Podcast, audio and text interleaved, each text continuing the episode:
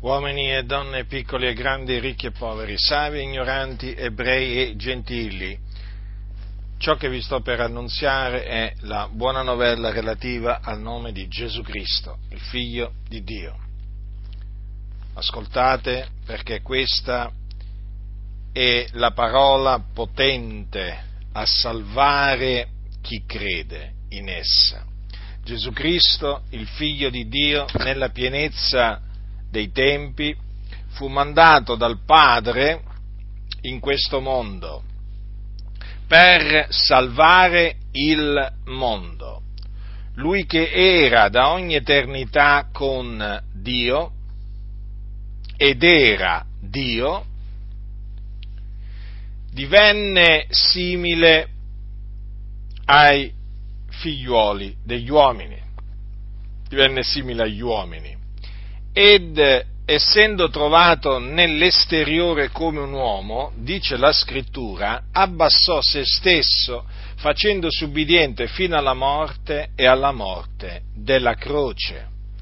Perché dunque il figlio di Dio, venuto nel mondo, si fece ubbidiente fino alla morte e alla morte della croce?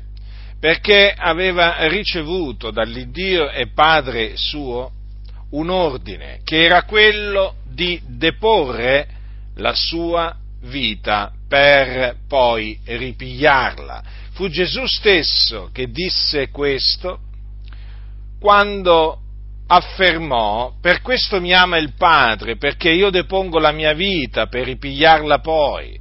Nessuno me la toglie, ma la depongo da me. Io ho potestà di deporla e ho potestà di ripigliarla. Quest'ordine ho ricevuto dal Padre mio. E Gesù eseguì questo ordine che aveva ricevuto dal Padre suo. Infatti depose la sua vita per noi e la ripigliò. Gesù Cristo infatti fu arrestato,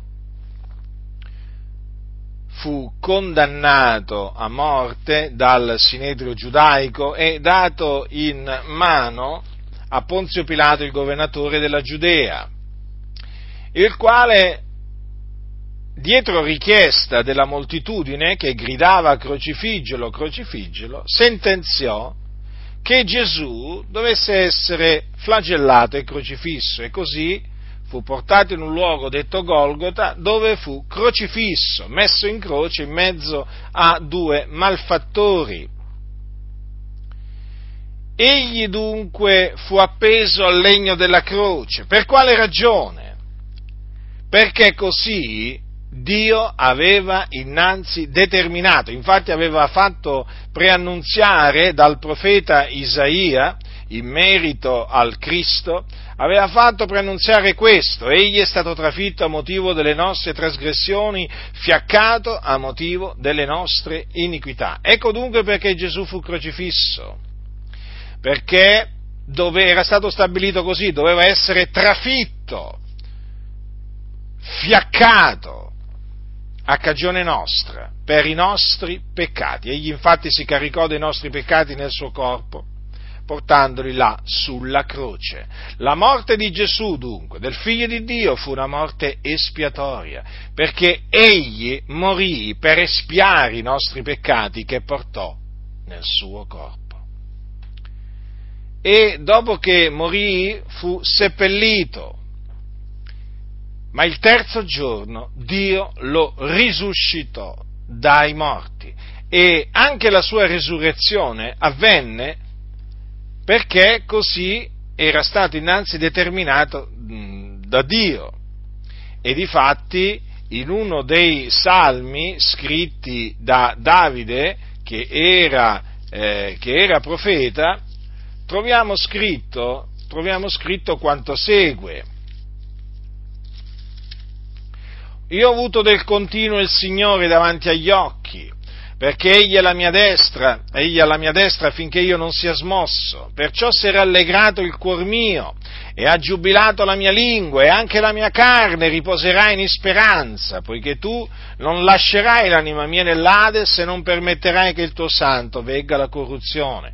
Tu mi hai fatto conoscere le vie della vita, tu mi riempirai di letizia con la tua presenza.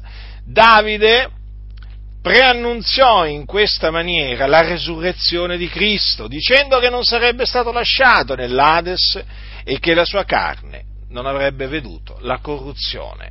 Ecco dunque in che maniera Dio aveva preannunziato la resurrezione del Cristo.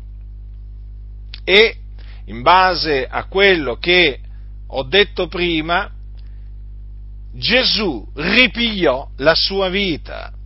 Quindi risuscitando dai morti, Gesù ripigliò la sua vita in ubbidienza appunto all'ordine del Padre, perché lui aveva ricevuto la potestà non solo di deporre la sua vita, ma anche di ripigliarsela. E così è avvenuto. In Gesù di Nazareth si sono adempiute le dichiarazioni dei profeti concernenti il Cristo. E dunque Gesù è il Cristo, il figlio di Dio che doveva venire nel mondo per essere la propiziazione per i nostri peccati.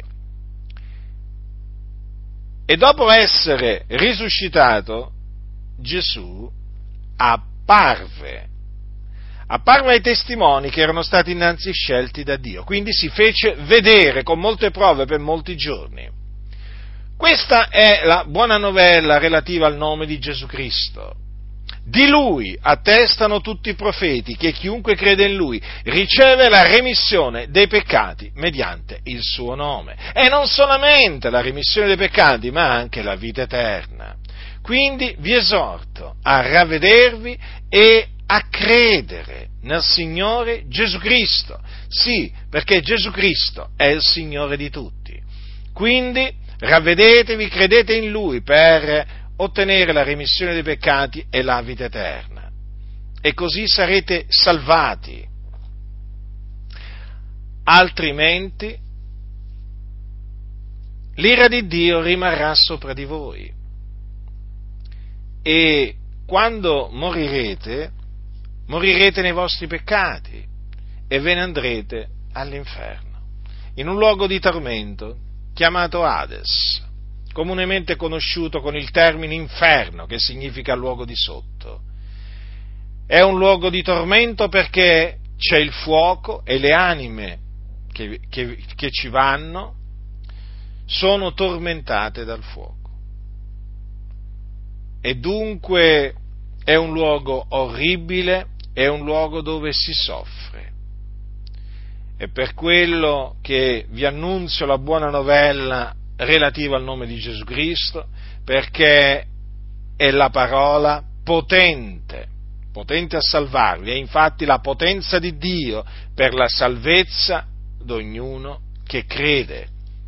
Così è scritto del giudeo prima e poi del greco, poiché in essa, nella buona novella, la giustizia di Dio è rivelata da fede a fede, secondo che è scritto, ma il giusto vivrà per fede. Quindi sappiate che per essere salvati dovete ravvedervi e credere nella buona novella relativa al nome di Gesù Cristo, perché è nella buona novella che è manifestata la giustizia che viene da Dio basata sulla fede. In altre parole, è in questa parola che Dio ha rivelato che il giusto vivrà per fede. Infatti, chi crede nella parola della buona novella viene giustificato, reso giusto davanti a Dio. E quindi viene riconciliato con Dio. Quindi vi esorto di nuovo a ravvedervi e a credere nel Signore Gesù Cristo. Lui è il Salvatore del mondo. In nessun altro è la salvezza, perché non v'è sotto il cielo alcun altro nome che sia stato dato agli uomini per il quale noi abbiamo ad essere salvati. Ravvedetevi quindi e credete nel Signore Gesù Cristo. Chi ha orecchi da udire, oda.